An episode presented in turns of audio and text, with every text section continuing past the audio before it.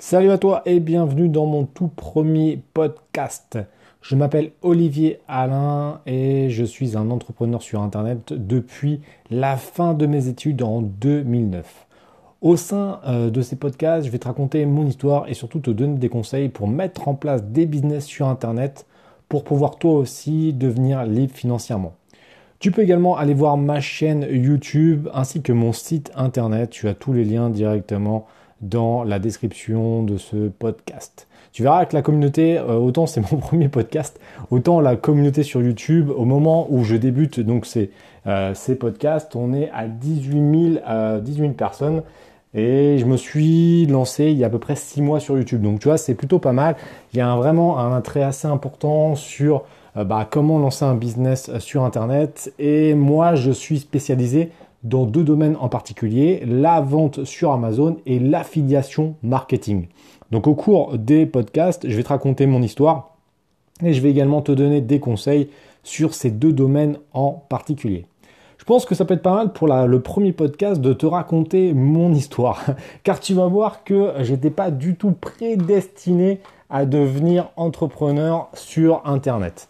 Alors, je vais revenir un petit peu en arrière euh, pour te, guider un petit peu sur, euh, sur mon profil. Euh, si tu me connais pas, bon, si tu as déjà vu mes chaînes, si tu es déjà sur ma chaîne YouTube, tu me connais un, petit peu, mais bon, peut-être que tu, tu, ne me connais pas du tout. Et moi, à la base, je viens d'une famille ouvrière de la région parisienne. Ma mère m'a élevé euh, toute seule car mon père est mort l'année de ma naissance. Donc euh, déjà de base, ma, ma, mère travaillait dans une, dans une usine, tu vois, de fabrication. Ah oui, tiens, je t'ai juste pas oublié de te préciser un élément. Je vais tutoyer comme si on se connaissait bien. C'est mon style. Si tu vois mes vidéos YouTube, je suis exactement pareil euh, dans, sur les vidéos. Donc là, pour les podcasts, c'est pareil. Je vais te parler comme si tu étais en face de moi et qu'on se connaissait. Donc c'est normal que je te tutoie et que je te parle de manière un petit peu brute des fois, mais c'est mon style, c'est comme ça que je suis. Je préférais préciser avant de te faire un peu peur des fois. Bref, je reprends un peu mon histoire. Donc en gros, tu vois, ma, ma mère, elle, travaillait dans, dans, une usine. Elle a fait ça toute sa vie. Elle a commencé à 16 ans et elle a fini donc à 60 ans. Donc pendant plus de 40 piges, elle s'est fait, euh, bah, elle travaillait sur une chaîne de fabrication. Et euh, elle, elle m'a élevé seule avec ma sœur, mais on n'a jamais manqué de rien entre guillemets. C'est-à-dire que on n'a pas une vie vraiment euh, facile. La première fois où je suis parti en vacances, euh, j'avais 19 ans. Donc c'est sûr qu'il euh, y a plein d'éléments qui sont assez différents de, mes petits copains de l'époque. Enfin, quand je dis mes petits copains, c'est mes copains amis. Hein, T'excites pas sur, sur, ma, sur ma sexualité. Hein. Mais en tout cas, non, non. Il y a tous mes potes de l'époque partaient en vacances tous les étés. Et c'est vrai que je me retrouvais souvent bah, tout seul dans mon quartier. Je vivais dans un HLM, hein, tu vois, donc, euh, et tous mes potes de quartier, bah, ils, étaient en vacances quand moi j'étais tout seul en juillet, de manière générale. Donc on va dire que j'ai eu une enfance, euh, j'ai, enfin, j'avais pas à me plaindre, mais j'ai pas, on n'a pas roulé sur l'or et il y a plein d'éléments que je n'ai pas eu. Mais bon, c'est pas ce qui me manquait le plus parce que au final, euh, je m'en suis rendu compte beaucoup plus tard, mais l'argent c'est bien, mais bon, il y a d'autres choses dans la vie qui peuvent être vraiment intéressantes. bref. Donc du coup, tu vois, j'étais pas du tout dans une famille euh, euh, d'entrepreneurs. Il n'y avait absolument aucun entrepreneur euh, dans, ma famille. Et j'avais même mon grand-père, quand j'allais le voir, bon, j'y allais toutes les semaines. Et là, je vais, avancer un petit peu dans le temps, vers 15-16 ans. J'allais le voir toutes les semaines et toutes les semaines. Mes grands-parents, c'était vraiment les old school en mode ouvrier. Oh là là, les riches, les riches, les riches, on est trop pauvres, on est trop pauvres. Et tous les dimanches, quand j'y allais, je te, je te jure, le dimanche soir, j'étais dépité parce que au fond moi, j'avais une petite, je pense qu'il y avait une petite, euh, tu vois, un petit élément qui fait que je voulais pas faire comme ça. Mais en fait, je vais t'expliquer ce qui s'est vraiment passé à l'âge à peu près de 16 ans. Quand j'étais en troisième, il s'est passé vraiment un événement important. Donc tout, tout le collège, j'ai pas été super brillant, j'étais un petit peu une feignasse. J'ai redoublé ma cinquième, j'ai fait redoubler ma quatrième, et je suis arrivé en troisième technologique. Donc troisième technologique, si tu sais pas ce que c'est, en gros, euh, bon, c'est un peu la voie de garage avant le CAP et le BEP. Hein. Sincèrement, c'est chaud quoi. Et donc je suis en troisième technologique pour rattraper un petit peu euh, mon retard parce que c'est vrai que j'étais vraiment une feignasse et j'avais du mal à suivre au collège. Et au cours de cette année, il m'est arrivé deux éléments très importants qui ont impacté toute ma vie. Premier élément, c'est que j'ai rencontré une prof qui a eu confiance en moi. C'était ma prof de maths, prof euh, principale, tu vois, et elle avait, confiance en moi et elle était vraiment jolie. ça, ça m'a beaucoup aidé parce que j'étais un petit peu amoureux d'elle, donc j'ai voulu bah, me bouger un petit peu le cul pour euh, lui faire un petit peu plaisir également, tu vois. Comme quoi, des fois, ça joue à pas grand chose. Mais en tout cas, voilà, elle m'a encouragé à continuer parce qu'elle a vu, elle a vu quand même que j'avais du potentiel, que j'étais juste un peu un feignant.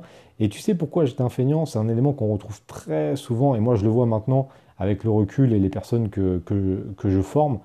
Souvent, tu es feignant ou t'es pas motivé parce que t'as pas de but, t'as pas d'objectif. Il n'y avait pas d'objectif. Autour de moi, on disait ouais, tu vas finir euh, travailler à la mairie ou tu vas finir euh, sur une usine ou tu vas travailler à tu vas être chez Carrefour. Donc concrètement, j'avais pas un réel objectif dans la vie.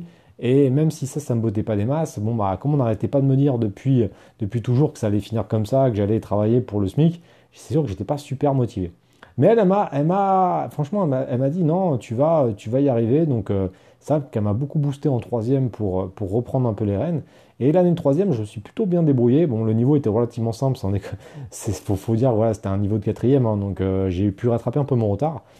Et il s'est passé un autre événement pendant cette année qui a été vraiment très important, c'est le fameux stage de troisième année, euh, de troisième année, stage de, de troisième, pas de troisième année, de troisième. Et je l'ai fait dans l'usine de ma mère. Donc en gros, on est resté pendant une semaine dans l'usine. Et j'ai fait les différents bureaux, bon, c'était pas super intéressant. Mais par contre, il y a eu un élément qui a été très impactant au niveau euh, psychologique pour moi, c'est que j'ai passé une après-midi sur la chaîne de production avec ma mère. Et là, il s'est passé un élément euh, énorme. C'est que déjà, bon, j'ai pu voir que c'était un sacré boulot de merde, déjà, premièrement. Mais j'ai une de ses collègues qui m'a dit une phrase qui a rebondi dans ma tête et qui a complètement changé ma vie. Elle m'a dit, toi, tu vois, là, si tu fous rien à l'école et que tu continues comme ça, dans un an, tu es assis à côté de nous et tu, bosses avec nous.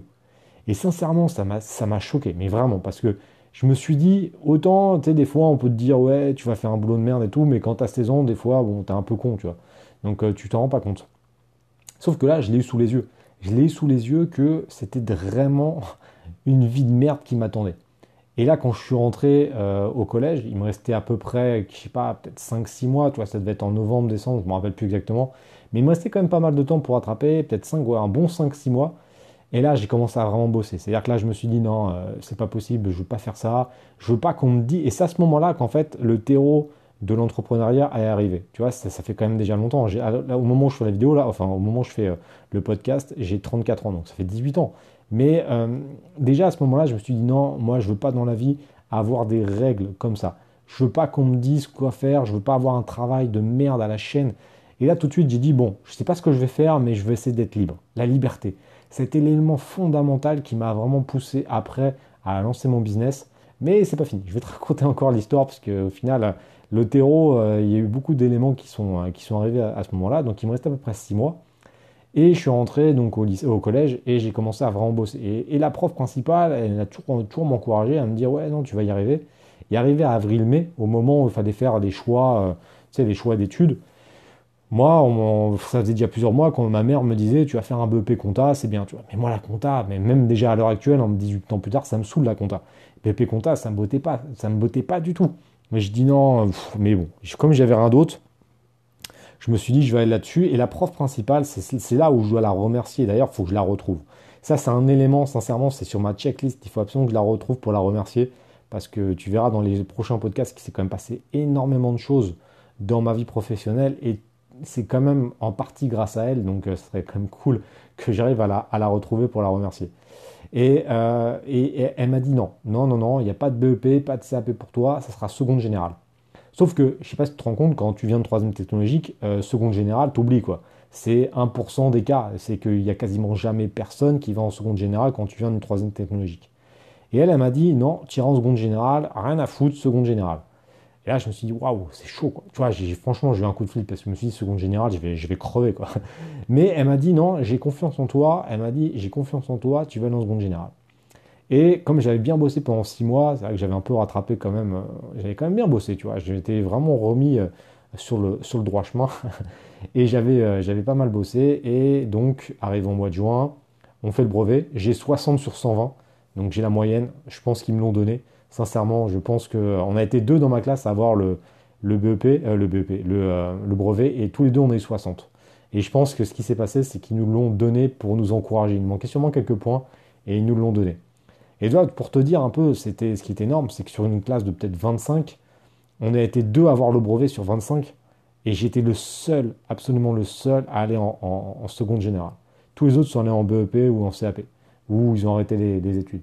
Donc c'est pour ça que déjà c'est un très gros cap pour moi parce que euh, bah voilà, c'était plutôt un BEP qui m'intéressait pas, qui me tendait les bras. Et grâce à cette prof et grâce à, cette, à la collègue de ma mère qui m'a dit Putain, si tu ne bouges pas, c'est mort, dans peu de temps, avec nous, ça m'a fait un électrochoc. Et du coup, j'ai bossé et je me suis retrouvé en seconde générale. Seconde générale, euh, bon là j'étais parti, tu vois, là euh, j'étais quand même vachement plus motivé, seconde générale, ça me chauffait bien. Bon j'ai passé une année un peu compliquée, hein. sincèrement j'avais quand même pas mal de lacunes. On arrive en physique, chimie, enfin tous les trucs comme ça où j'étais déjà mauvais à la base. Alors là j'avais tellement de retard sur tout ce qui était maths, physique, chimie. Waouh, j'en ai chié, mais je suis passé, tu vois, avec un petit 10,5 de moyenne. Bon, euh, je ne vais pas te cacher que j'étais pas non plus euh, euh, j'étais pas au taquet hein, sur la seconde générale. J'ai, j'ai, bossé, mais bon, j'ai toujours été dans l'efficience. Si tu regardes mes vidéos, tu sais que je parle souvent d'efficience. C'est un élément qui est très important pour moi et j'étais déjà dans ce cas-là. Ça veut dire qu'en faire le moins possible pour les plus, les plus gros résultats. Mais ça, c'est plutôt une force d'être efficient. Donc j'étais pas con, c'est ça qui était vraiment bien. Et je pense que la prof, ma prof principale de troisième l'a vu c'est que j'ai toujours eu des facilités. Euh, tu vois, j'étais pas bête. J'étais pas bête, j'avais beaucoup de, compétences, mais j'étais pas motivé. Ça a souvent été un élément comme ça. Et même maintenant, je vois que si c'est un projet qui motive pas, je vais, vais rien donner. Par contre, si c'est un projet qui motive, je vais être à 2000% dessus et je vais beaucoup passer à l'action. C'est pour ça que j'ai eu des résultats après derrière. Donc, seconde générale, tu vois, je suis passé. Première, ça a été une très bonne année. Première, j'ai vraiment beaucoup bossé parce que je voulais avoir euh, mon bac. Et première, première j'ai eu franchement 12-13 de moyenne, je gérais plutôt bien. Et je suis allé en, donc en bac STT. Euh, bon, faut pas déconner, hein, je n'ai pas fait un bac S non plus. Hein. Mais j'ai fait un bac STT qui s'est plutôt bien passé, tu vois, j'ai eu un petit 12 de moyenne, un truc, euh, un truc propre, quoi. Et là, au bout d'un moment, donc là, j'étais déjà, en termes euh, d'état d'esprit, je savais que je voulais être entrepreneur. Je savais que je voulais gérer ma vie de manière indépendante, mais je ne savais pas quoi faire. Et il faut aussi remettre que là, on était en 2001, donc t'imagines, hein, ça fait 17 euh, ou 18 ans. Tout ce qui est Internet à l'époque, c'était beaucoup moins développé que maintenant. Et moi, j'y connaissais, hein, j'avais pas Internet chez moi. Il faut rappeler hein, que je suis parti en vacances à 19 ans. Donc évidemment, on n'avait pas Internet. Donc je connaissais rien tout ça. Donc pour moi, à l'époque, euh, lancer un business sur Internet, c'était inimaginable. Donc ce qui s'est passé, c'est que je suis allé à l'IUT. J'ai fait un DUT technique de commercialisation, ce qui est déjà une prouesse quand tu viens de troisième technologique. Je sais pas toi tu te rends compte, mais il y a déjà, là, on est sur du 0,001% de personnes qui sont passées par troisième technologie, qui sont allées jusqu'à un bac plus 2. Et j'avais la chance d'avoir un DUT qui était juste à côté de chez moi. Et euh, donc c'était cool, euh, l'IT de Rambouillet. D'ailleurs, j'ai passé vraiment deux super années euh, là-bas. J'ai vachement appris, j'ai beaucoup bossé parce que c'était vraiment dur. Mais par contre, j'ai appris énormément. Et donc là, j'étais vraiment focus sur le taf, le sport. Parce qu'à l'époque, j'avais quand même, enfin, je fais toujours du sport, mais à l'époque, j'avais quand même vraiment un bon niveau en athlétisme. Et donc, je m'entraînais beaucoup et je bossais quand même pas mal. Mais j'étais, tu vois, j'étais bien, j'avais un petit 12 de moyenne, pareil, euh, sans trop trop donner, juste, euh, juste ce qu'il fallait, quoi. Et ensuite, il a fallu euh, faire encore un autre choix. Et c'est là où j'ai fait la première grosse erreur de ma vie. C'est qu'arrivé donc à, la fin de l'UT, je voulais partir en licence sciences de gestion. Je sais pas si tu connais, mais en gros, ouais, c'est une licence avec un concours à l'entrée. Et par chance, mais aussi par malchance, à, à l'UT, il y a eu une présentation de, de plusieurs personnes qui étaient dans, cette licence euh, au cours, de, enfin dans l'IUT. Et donc avec une collègue, une copine à moi, qui voulait également faire la licence sciences de gestion, on a été les voir et on leur a posé des questions. Et on leur a dit ouais les gars, comment ça se passe euh, bah, euh, le, truc d'entrée, le concours d'entrée, est-ce qu'il est compliqué, etc. Et là, ils m'ont dit, ah ouais, c'est chaud, au niveau maths, il faut un super niveau, franchement, c'est balèze et tout ça. Et le mec m'a mis le doute. Parce que moi, comme je te le dis, en maths, j'ai toujours réussi, hormis les probabilités les statistiques, où bizarrement, j'ai toujours été très bon. Et, euh, mais tout ce qui était maths, j'étais nul. Et là, c'était beaucoup basé sur les maths. Et là, la première erreur que j'ai fait de ma vie, c'est que je l'ai écouté et j'ai dit, ah, je suis parti perdant avant d'y aller. Ça veut dire qu'au lieu d'aller dans la licence et tenter de jouer le concours, au pire, je l'ai pas, je l'ai pas, mais moi, j'ai pas de regrets. Je me suis dit, ah non, j'y arriverai pas, je suis trop nul en maths. Et je suis allé en licence, euh, ce qu'on appelle euh, licence, je me rappelle même plus le nom, mais un truc économique et social. Ouais, euh, ouais c'est un truc comme ça, je me rappelle même plus comment ça s'appelait. Enfin, licence économique et sociale. Et je suis allé donc dans cette euh, licence. Et même pire, c'est que je suis pas allé en licence, je suis allé en niveau bac plus 2. Parce que l'université euh, où je suis allé, on considérait que mon DUT valait pas une licence. C'est, ils m'ont pas mis en licence, ils m'ont mis en deuxième année. Alors franchement, c'était quand même un sacré foutage de gueule parce que la deuxième année, c'était quand même les vacances. 14 heures de cours par semaine, je peux te garantir que c'était même pas 10% de ce que j'ai vu à l'UT. Bref, toujours tirer du bien de cette situation. Cette situation m'a permis de rencontrer ma future femme et m'a permis également de commencer à travailler en parallèle. Parce que comme je te le dis, je voulais être entrepreneur, mais je savais toujours pas quoi faire. Donc j'ai continué mes études, j'ai continué mes études. Et euh, j'ai été embauché en CDI à temps partiel chez Orange. Donc je, vendais des, abonnements et des, téléphones en boutique Orange. Donc juste à côté de la fac, c'était super. Franchement, j'ai passé 4 euh, ou 5 ans en CDI à temps partiel dans cette boutique et j'ai vraiment kiffé. C'est que euh, j'étais quand même assez libre parce que j'étais assez bon. c'est ça, la vente en direct, c'est un élément où j'étais quand même plutôt bon déjà. Et, et donc du coup, comme j'étais bon, les managers, j'en ai eu deux différents, m'ont fait quand même pas mal confiance, donc j'avais quand même pas mal de liberté. Donc franchement, c'était cool. Moi, je m'amusais. Euh, c'était vraiment cool. Et je gagnais quand même pas mal d'argent en étant euh, en, salarié parce qu'il y avait des primes qui étaient quand même pas dégueulasses. Donc euh, j'avoue, pendant 4-5 ans, ça m'a permis de mettre un peu d'argent de côté. J'ai enfin pu partir un peu en vacances. J'ai pu m'acheter une voiture. Bon, j'ai acheté une Clio à l'époque, je me rappelle, à 5000 euros. Mais c'était déjà bien, tu vois. À l'époque, je venais d'avoir le permis. C'était vraiment cool. Et donc j'ai continué. Et là, l'événement qui s'est passé, c'est que l'année d'après, je me suis dit, fuck, je vais tenter la licence sans de gestion. Mais il faut dire que j'avais déjà un niveau que j'avais perdu. Parce que franchement, euh, l'année de licence, là, enfin l'année euh, à la fac, euh, m'a servi à rien. Donc j'avais perdu quand même beaucoup par rapport à, l'IUT en termes de niveau. Mais j'ai quand même tenté la licence sciences de gestion. Et là, qu'est-ce qui s'est passé d'après toi? Bah évidemment, je l'ai eu.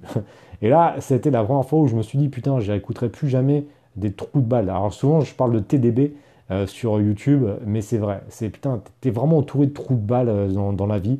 Des mecs qui sont tout le temps en train de tirer vers le bas. Et là, à ce moment-là, je me suis dit, plus jamais je vais écouter les gens. Parce qu'en fait, je me suis rendu compte d'un truc, c'est que toute ma vie, on m'a dit que n'était pas capable de faire les trucs, et à chaque fois, j'étais capable. D'ailleurs, je t'invite, euh, je mettrai le lien euh, dans ce podcast. J'ai fait une super vidéo là-dessus sur YouTube où je raconte un peu tous les éléments où dans ma vie, on m'a dit que j'étais pas capable, et à chaque fois que j'ai réussi, il faut vraiment que tu ailles la voir parce que euh, c'est vraiment une bonne vidéo. Et donc, j'ai continué. Je suis allé en licence sciences de gestion, c'est une petite année qui s'est passée tranquillement. Master sciences de gestion, donc là, Bac plus 4, tu te rappelles que j'étais en troisième technologie quelques années avant. Et là, Bac plus 4, qu'est-ce qui se passe? Je me dis, euh, bon, j'ai envie, j'avais envie d'aller à la Sorbonne. Je sais pas pourquoi, des fois on est un peu con. Je pense que j'avais vu un truc et euh, ça claquait, donc euh, je voulais y aller.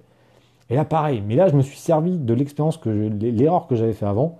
Et là, je me suis dit, non, là, je vais pas me faire, je vais pas me faire avoir, je vais quand même tenter. Parce que là, c'est pareil, c'est sur un concours, tu as un concours, tu as un entretien, etc.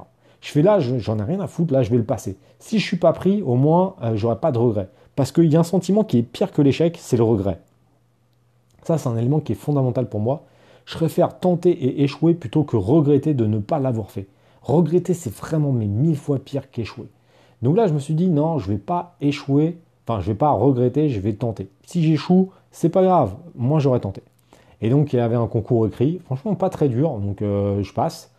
Et après, il y a eu l'entretien. Et là, l'entretien, ça a été plus compliqué parce que, euh, sincèrement, avec le recul, je pense que j'étais pas trop dans leurs critères. Tu vois, la Sorbonne, c'est comme Dauphine. Euh, il m'est arrivé un truc avec euh, l'université de Dauphine qui m'a franchement un peu dégoûté des, universités du style un peu français, du système français. Mais bon, je le raconterai dans une autre vidéo si ça t'intéresse. Tu me mettras en commentaire si tu veux que je te raconte l'histoire de Dauphine. Mais bref, à, la Sorbonne, j'ai senti que j'étais pas trop dans le cadre. C'est-à-dire que moi, je venais d'une famille ouvrière. Euh, j'avais pas forcément le niveau d'éducation voulu, le style voulu. Et je suis un peu passé en force, c'est-à-dire qu'il euh, il manquait quand même pas mal d'éléments. Moi, tous mes, tous mes, tous mes, bah, tous les gens qui sont après arrivés à la Sorbonne, parce que bon, je m'avance un peu, mais tu bien compris que je suis quand même rentré à la Sorbonne. Eh bah, c'est vrai qu'ils étaient tous d'une famille quand même avec des de 4, 4 sup. Euh, ils parlaient plutôt bien anglais, ils avaient beaucoup voyagé. Moi, j'avais quasiment jamais voyagé. Je parlais pas bien anglais. J'avais une famille, bah, j'avais ma mère qui était ouvrière. Donc, sincèrement, je pense que j'avais aucune arme pour me défendre et ils m'ont mis en, liste d'attente. C'est-à-dire qu'ils m'ont dit, bon, j'avais quand même pas mal, franchement, j'étais vraiment bon à l'oral, mais j'ai senti que j'étais pas trop dans leurs critères, donc ils m'ont mis en liste d'attente. Et là, j'ai eu un petit peu de chance parce que bah, du coup, j'ai été pris, il y a eu des désitements et j'ai été pris. Et donc, je suis arrivé en bac plus 5 à la Sorbonne, une année bon, plutôt, euh, plutôt euh, correcte. J'ai arrêté à ce moment-là Orange parce que j'ai travaillé chez SFR euh, à la direction, direction commerciale, j'étais en apprentissage. Bon, cette année, pas terrible, sincèrement, j'ai pas trop aimé cette année en apprentissage, j'ai pas appris grand chose, j'avais pas vraiment de mission, c'était pas terrible. Mais au final, ça a été un bon élément parce que ça m'a permis, comme j'avais du temps, parce que sincèrement, j'avais pas grand chose à faire, ça m'a permis de réfléchir sur ce fameux projet entrepreneurial. Parce que là, tout à l'heure, je t'en parle pas, mais ça, c'était un élément, tu vois, qui était latent. Je, voulais me lancer, mais je savais toujours pas dans quoi. Et c'est à partir de ce moment-là que euh, j'ai commencé à réfléchir à ça. Et mon tout premier projet, que j'ai mis en place après mes études. Bon, évidemment, le bac plus 5, je l'ai eu hein, la Sorbonne, il n'y a pas eu de, pas de soucis particuliers. Je me suis lancé avec un pote dans tout ce qui était dépannage informatique à domicile. Et ça a été donc mon premier projet entrepreneurial, mais pas sur en e-commerce, c'était en, physique, hein, puisqu'on a monté une boîte où on allait faire le dépannage informatique bah, à enfin, directement chez les gens. Alors tu peux peut-être me dire que moi je ne suis pas technique, mais effectivement moi je m'occupais de la partie commercial marketing et mon pote de l'époque bah, euh, s'occupait de la partie technique. Sauf que ça n'a pas du tout marché. Alors pourtant c'est là où tu vois comme quoi il faut toujours pas trop se baser sur la théorie et vraiment passer à l'action pour être en pratique. C'est que j'ai fait une étude de marché exacte avec les, techniques que j'avais appris dans la théorie. C'est-à-dire que j'avais eu des sessions sur la création d'entreprise, etc. Donc on a fait l'étude de marché exacte en termes bah, de, de théorie. Et en fait, on s'est aperçu qu'on avait tout fait d'études de marché, mais qu'on était passé à côté d'un élément fondamental, c'est que les gens ne voulaient pas que des jeunes rentrent chez eux. Et ça, on ne l'a pas vu dans l'étude de marché. Et donc, on s'est lancé. Et à chaque fois qu'on disait oui, non, les dépannages, on vient chez vous, on avait tout le temps des refus. Les gens voulaient déposer les appareils dans des magasins. Sauf que nous, on n'avait pas de magasin, donc ça nous a posé un souci. Et on s'est un petit peu, euh, on s'est un peu découragé assez rapidement. En 3-4 mois, on, a dit bon, c'est mort, ça commence à nous faire chier. Et c'est à ce moment-là, comme quoi, tu vois, un échec, il faut toujours se nourrir d'un échec. C'est à ce moment-là que j'ai une idée. Je fais, putain, mais je suis trop con. Ça fait 5 ans que je suis dans la téléphonie. Ça fait 5 ans que je m'aperçois qu'il n'y a pas d'accessoires en téléphonie en magasin. Parce que c'est vrai, hein. je pense que c'est encore le cas maintenant. C'est ça qui est fou. Tu vas, alors maintenant, il y a des magasins spécialisés, mais à l'époque, il y avait Orange SFR. Tu voulais une news pour un iPhone ou un Samsung, fallait la commander, t'attendais 15 jours. Il n'y avait absolument rien. Et là, j'ai dit à mon pote, donc le, même pote hein, qui était avec moi euh, pour la, partie la partie dépannage, je lui dit, je pense qu'on peut se lancer sur Internet euh, et vendre des, accessoires pour, pour smartphone. Et bon, euh, je me suis dit, on va voir ce que ça donne. Donc on avait à peu près 2500 euros de, budget de départ. Donc c'est pas énorme, hein, tu vois, 2500 euros. Et on s'est lancé sur Internet et principalement sur les places de marché comme eBay, Fnac, Cdiscount et surtout Amazon. Et ce qui s'est passé, c'est que bah, au final, ça a plutôt bien marché parce qu'à l'époque, il n'y avait pas énormément de concurrents et il y avait des téléphones qui marchaient très bien, dont les BlackBerry. Et les BlackBerry, on avait, bah, des bons trucs pour les BlackBerry, on avait des produits d'origine, on avait des produits euh, génériques, on avait pas mal de trucs et ça marchait plutôt bien. Donc effectivement, la première année, on a commencé bah, à pas trop mal se démerder. On était tous les deux auto-entrepreneurs, donc on se répartissait le chiffre d'affaires, donc on avait une petite marge de manœuvre, tu vois. À l'époque, c'était 88 000 euros le chiffre d'affaires euh, qu'on pouvait, ou 82 000, je sais plus. Enfin, en gros, on avait 160 000 à deux. Et euh, on s'est vraiment bien débrouillé parce que dès la première année, donc euh, au bout de un an et quatre mois, parce qu'on j'ai commencé en septembre, septembre ou octobre, juste à la fin de mes études, et en décembre de l'année d'après, donc tu vois, en 14 mois, on a déjà fait plus de 200 000 euros de chiffre. Donc c'est quand même pas mal en ayant commencé avec 2500 euros. Et l'élément, c'est qu'à l'époque, il n'y avait pas de formation ni donc on a tout appris sur le tas, et je peux te garantir que j'ai perdu des milliers d'euros en achetant des conneries chez les Chinois, parce que c'est pareil, il y a 10 ans, euh, Alibaba et tout ça, c'était pas aussi sécure que maintenant. Donc je me suis fait quand même pas mal arnaquer par des fournisseurs qui m'ont jamais rien envoyé, qui m'ont envoyé des contrefaçons, euh, des trucs qui avaient rien à voir. Enfin bref, je me suis quand même pas mal fait arnaquer, mais on avait des produits où on margeait à plus de 40% de bénéfices nets, voire 50% de bénéfices nets, donc on arrivait quand même à faire du cash. Et au bout d'un an et demi, on a commencé à se professionnaliser et on a lancé notre première société en SARL donc Ordica France, j'en parle souvent dans la, dans la chaîne YouTube, qui a été notre première société. Et on a lancé donc les accessoires en téléphonie, principalement donc sur les places de marché, eBay, Fnac, Amazon et euh, d'autres, mais surtout Amazon. Et Amazon déjà à l'époque avait le service expédié par Amazon. Et ce service, euh, je l'ai vu tout de suite que ça allait être révolutionnaire. Ça faisait 3-4 ans que ça existait euh, et, et c'était un truc vraiment de malade. Si tu connais pas, en fait, le système, c'est quoi? C'est une externalisation des stocks. C'est-à-dire que toi, en gros, c'est pas toi qui vas emballer tes produits, tu vas, envoyer donc directement de ton fournisseur ou de ton entrepôt les stocks vers les, les entrepôts Amazon qui vont les stocker pour toi. Et quand tu vas vendre sur Amazon, c'est les équipes d'Amazon qui vont préparer les produits et les expédier à ton client.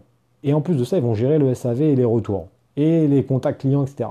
Donc en gros, c'est ça qui est cool, c'est que que tu vends un produit par jour ou 1000 produits par jour, bah toi, c'est pas toi qui les envoies, donc tu n'as pas ce problème logistique.